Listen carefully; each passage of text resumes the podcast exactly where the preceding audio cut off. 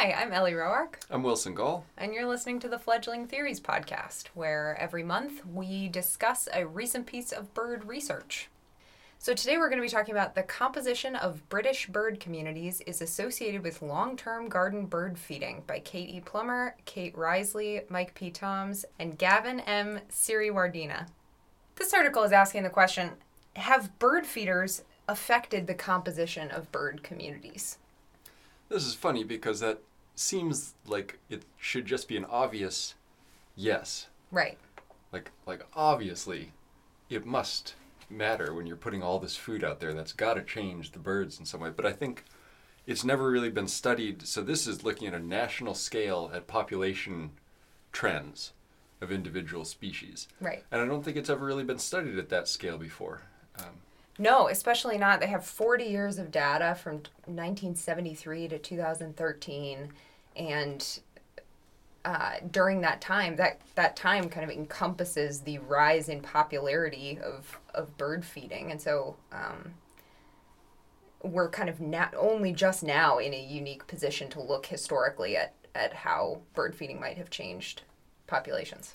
And one of the things about this study is that they're not studying individual species so much as communities. They're Right. interested in the entire bird community at a national scale, and they're wondering have, has bird feeding fundamentally changed the, the entire national community of birds? Right, and that's an interesting question because your automatic yes for has it changed bird communities, I think has a lot to do with our anecdotal feeling of like helping individual birds, but it's you can't think about the entire community clearly when you're just looking out your window at, at birds at the feeder.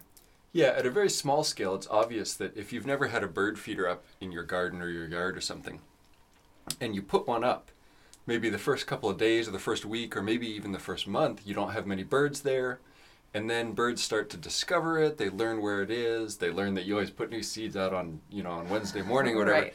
And you start getting more birds in your garden. You start getting different kinds of birds that you've never seen in your garden. And so it's very obvious that at a very local scale, providing that feeder sort of changes the community of birds in your garden. Exactly. But that's just happening. That's not, there's no change in sort of the population of birds, how many of those birds live in the area. Those birds are already in the area and they're just sort of arriving. They're moving into your garden sometimes. But you haven't, over the course of a couple days or a couple months there, sort of increased the population. Right, that's not something that you can observe anecdotally. No, you've just sort of, I mean, this is something that ecologists think about sometimes when they're thinking about communities of organisms in an area.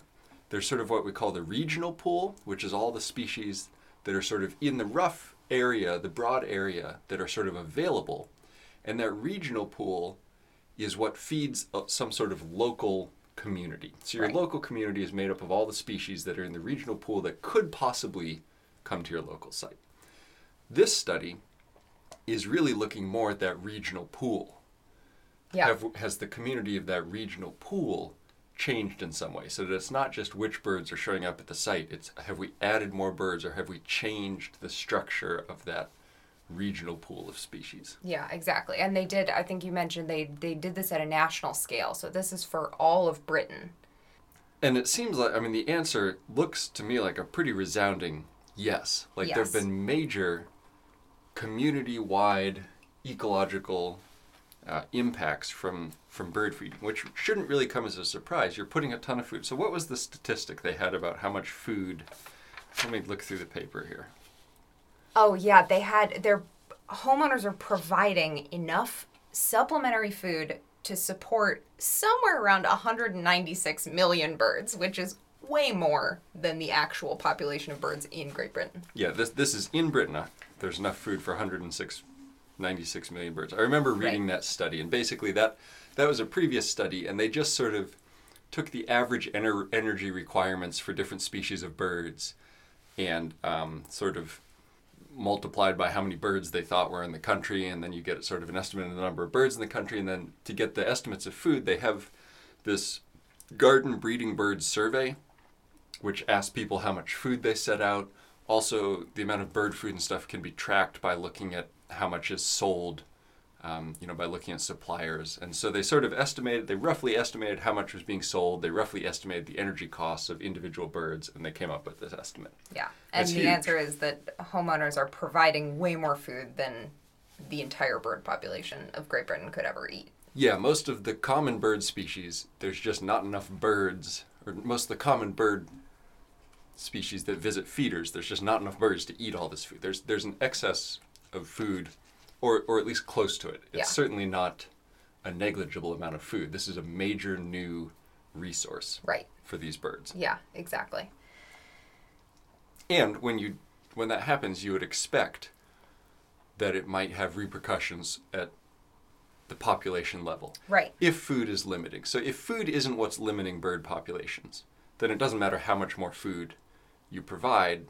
That's not what's holding the population down. Sure. If there's enough food out in the wild, no matter what, and there are other limiting factors, then it doesn't matter whether you put bird at, or food at your feeder or not. But a lot of bird f- feeding is done during the winter when um, food might be a limiting resource. There are plenty of other individual studies and individual species that suggest that bird feeding does help individual species. And so it's reasonable to assume that providing this major input of food resources will result in a population level change. Yeah, and indeed, it seems that it has.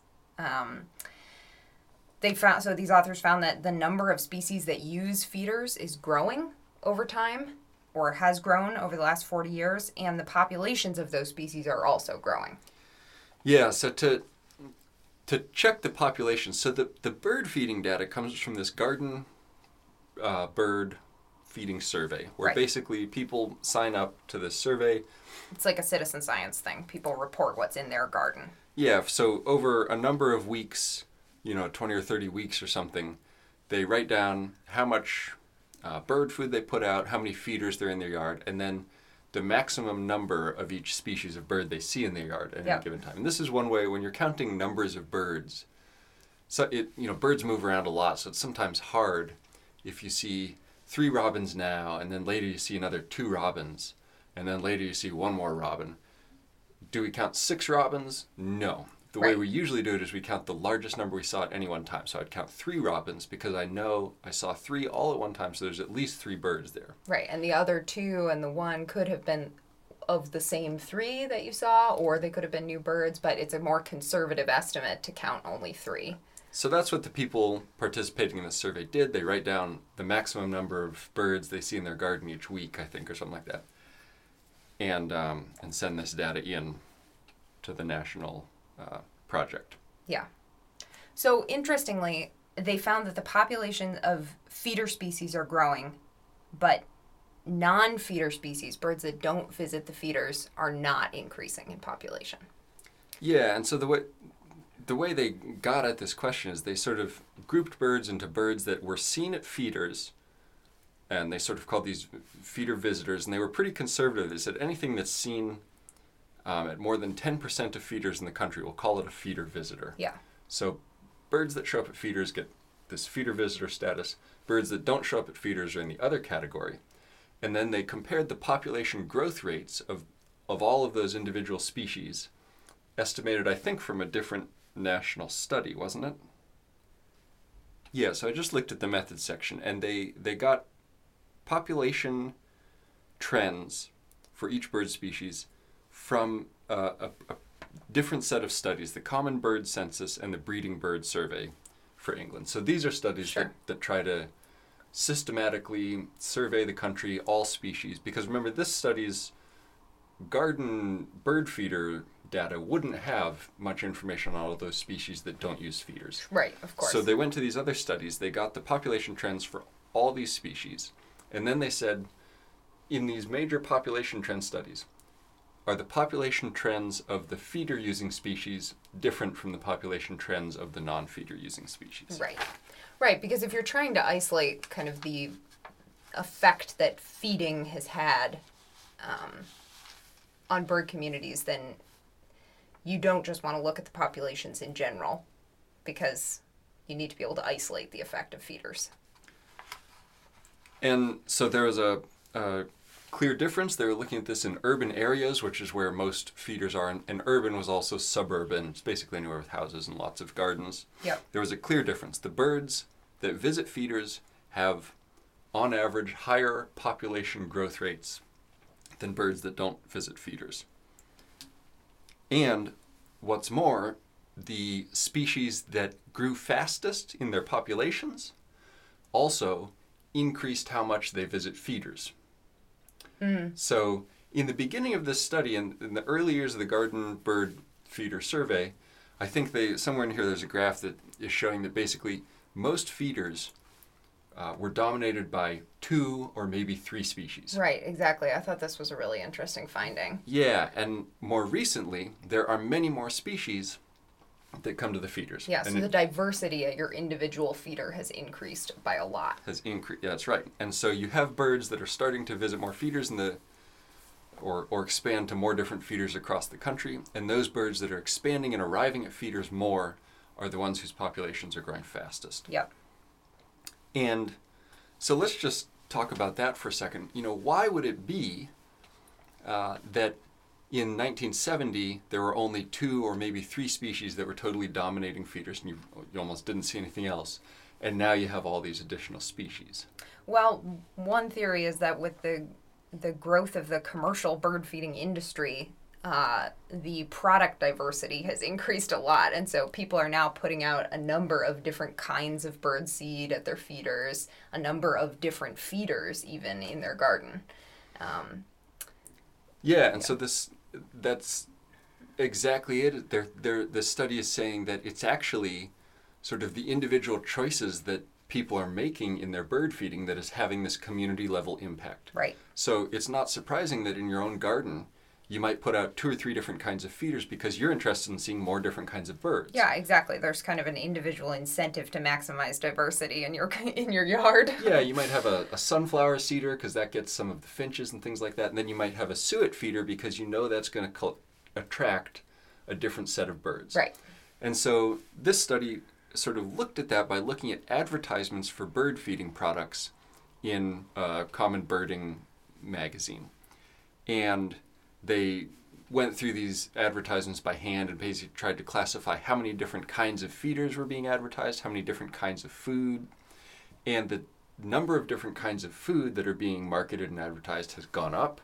The number of different types of feeders has gone up. So they're saying probably people are buying more different types of food and feeders. Right. Yeah, especially now that um, you know, bird feeding is not a niche thing for hippie environmentalists anymore. It's not like people putting their food scraps out on their back porch. It's uh, Yeah, I don't know that it was ever for environmentalists. Well, sure, lots sure, sure. of people like to feed birds, but Yeah. but it's certainly a major um, multi-billion-dollar industry at this point, right. and a lot of people do it. Yep. One thing I thought was really interesting is that the number of feeders increases the diversity of birds in your yard, um, or increases the number of species found in your yard more than different types of food. Huh, where, do you remember where that was in the study? Mm. Or did they talk about why that is? I mean, I can think of a couple reasons that. Oh no, be. I'm sorry. I misstated that.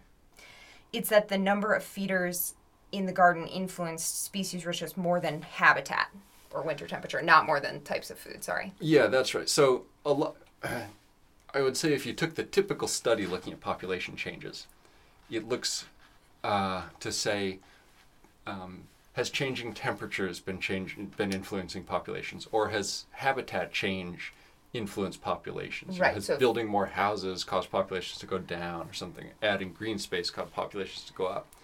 So one of the things this study did is it took all those normal things that we sort of normally look at with population change, habitat, temperatures, winter temperature, whatever, Right. and said, could these things explain the population changes that we've seen? Exactly. So you might assume that if you have a garden with a little pond in it and with, you know, different kind like flowers and bushes with nice cover, different different levels that that habitat is going to dictate the number of species that you see in your garden. Actually, this study found that the number of feeders you put out is the more important predictive factor. Yeah, those other things might matter, but actually, the number of feeders seems to matter more, which is just more evidence that the feeders are actually one of the main driving forces in these communities. Yep. Which, again, once you get the study showing that, should seem like no surprise because you expect food to be limiting, and so, of course, we provide more food and we get more birds, more different kinds of birds. Yeah, of course. Although, yeah, it is interesting what you bring up. You know, there are a lot of other factors out there that are influencing bird population changes. And so the real trick of this study is trying to figure out whether changes in the birds seen at feeders are reflecting popu- larger population changes or whether they're causing population changes. And they got at that a little bit. I mean, you're right. So, so s- suppose for some reason there was something else that caused birds that visit feeders to have populations that were increasing. Suppose these birds are also better able to deal with rising temperatures. Sure. And rising temperatures are the major stress. Well, then you would think these birds that can deal with rising temperatures and, oh, by the way, also visit feeders will be increasing faster. And so, of course, we're going to see more of them. You know, you sort of have this problem of, of this is a correlative study. Exactly. Correlation doesn't imply causation. You can't be sure what's causing it. So, so there could be other explanations Yep. The way they tried to um, test that a little bit was okay, they found this result that we've already said where the feeder birds are increasing faster in urban areas where Yep. there are a lot of feeders.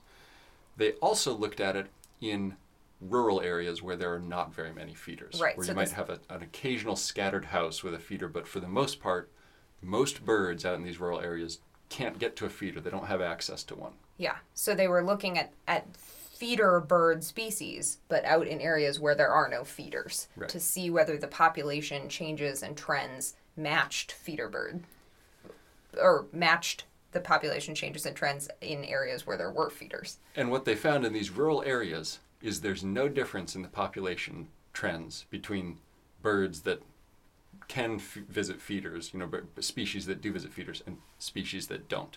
The population trends the same in Right. rural areas. So when there are no feeders, there we don't see the population increase that you see when there are feeders, That's which is a pretty powerful piece of evidence suggesting that feeders are uh, the mechanism here. Yeah, I mean, there's there's all sorts of other things that change along a rural to urban gradient. Of course. Um, so you, you always have that issue with correlative studies. But what they did in this is they, they took a couple different ways of getting at it.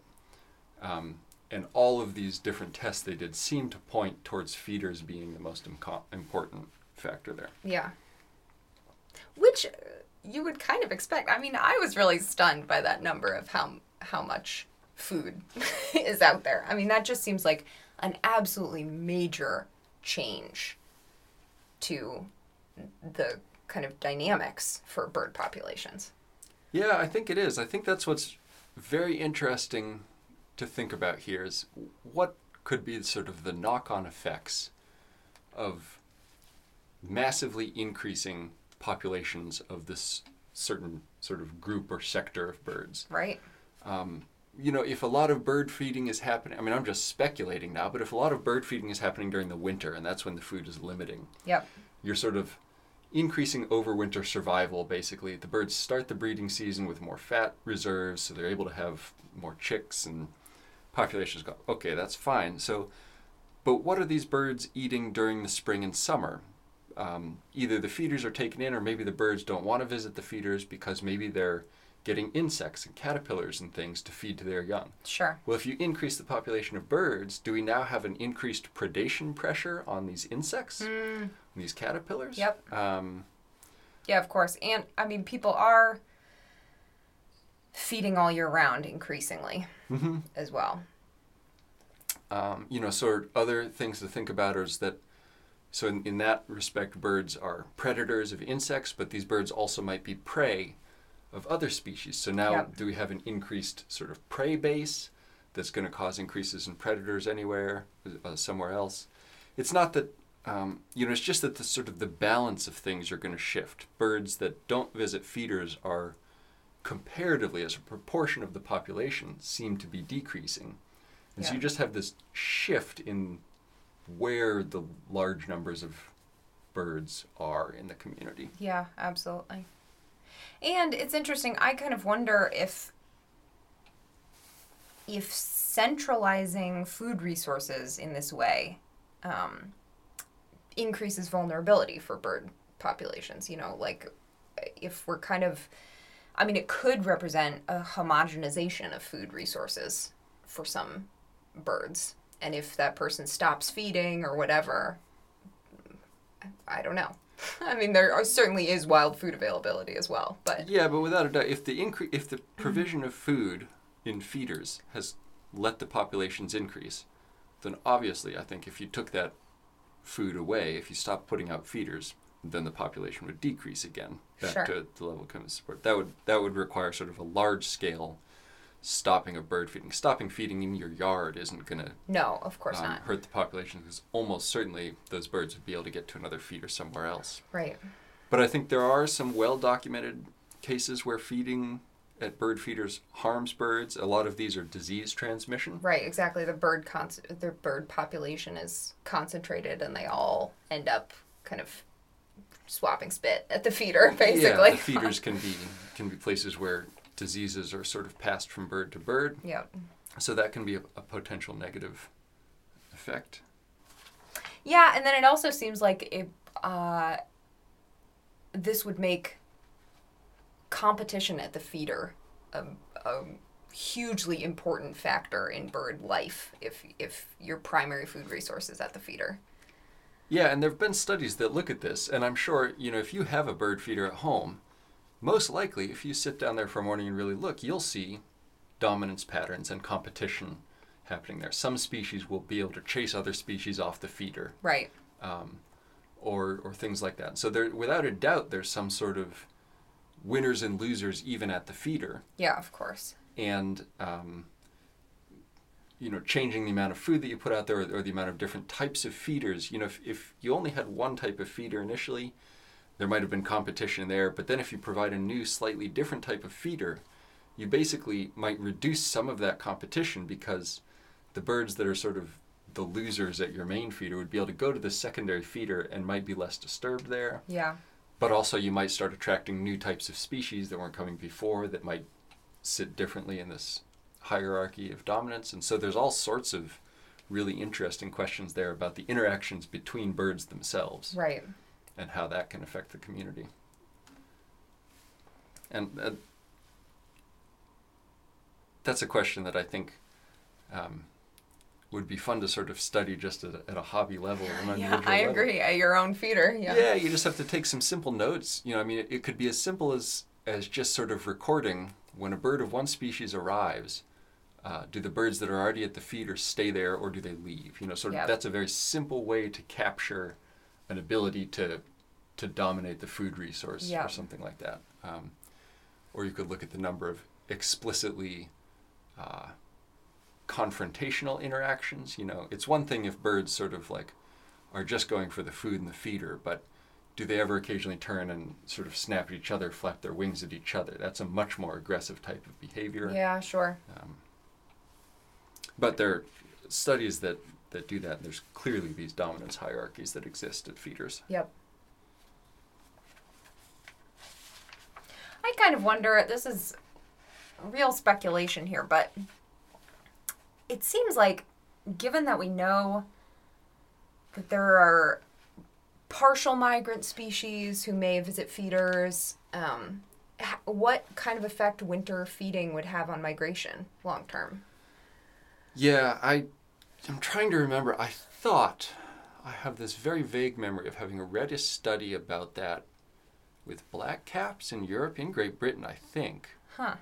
I might be wrong about this, but I thought there was a study that well, there's there's certainly the case that black caps seem to be overwintering more frequently, so they can migrate. Yeah. Um, but sometimes in the British Isles, they stay put all winter long. yeah. And it seems like they're staying put all winter long more um, in recent years. Sure. So the, you know the question is always was that temperature or what? And I thought I remember a study saying that actually they're able to do that because of all this winter food being provided at feeders. But I could be very badly misremembering that. I was actually looking through the references in that paper to see if they cited that study, and I don't see it, which makes me think that maybe I'm misremembering it. Um, Yeah. but I think that's that's definitely uh, you know, if that has been studied, I don't think it's been studied for many species yet. Like maybe the blackcaps, maybe a couple of others. But right, sure. yeah, but you're right. Any partially migrant species that would be a, that that visits a feeder. That would be a very relevant study. Yeah.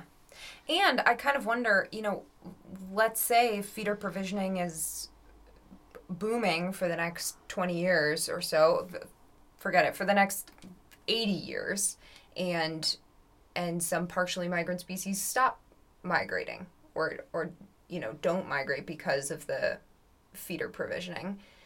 And then the feeder provisioning disappears. Would that cause a population crash or do you think that they would could they redevelop migration? I mean, this is like Well, I think it really depends really. on what is causing them to migrate. If it's a sort of if they stop migrating to stay at the feeders, it suggests that they have some behavioral flexibility. sure, Maybe not individual birds, right, but um, it's not a programmed not response. Well, yeah, it's just saying that the population at the whole is sort of able to change, able to adjust. okay, And so you might think that they could then that population could then adjust back the other way as Yeah. long as there hasn't as long as you haven't somehow lost that plasticity or that the potential to do the other behavior. right, But I guess I mean it would be possible. I guess if there is some um, genetic component to this, or we're truly venturing into territory that I know literally nothing well, about. see, I'm just trying to think. You know, I think, it, I think that um, anytime you have a population, the, the thing that allows sort of adaptation and evolution and change is variability within the population. right, right, right, right. So even if almost all of the population is doing one thing, say migrating,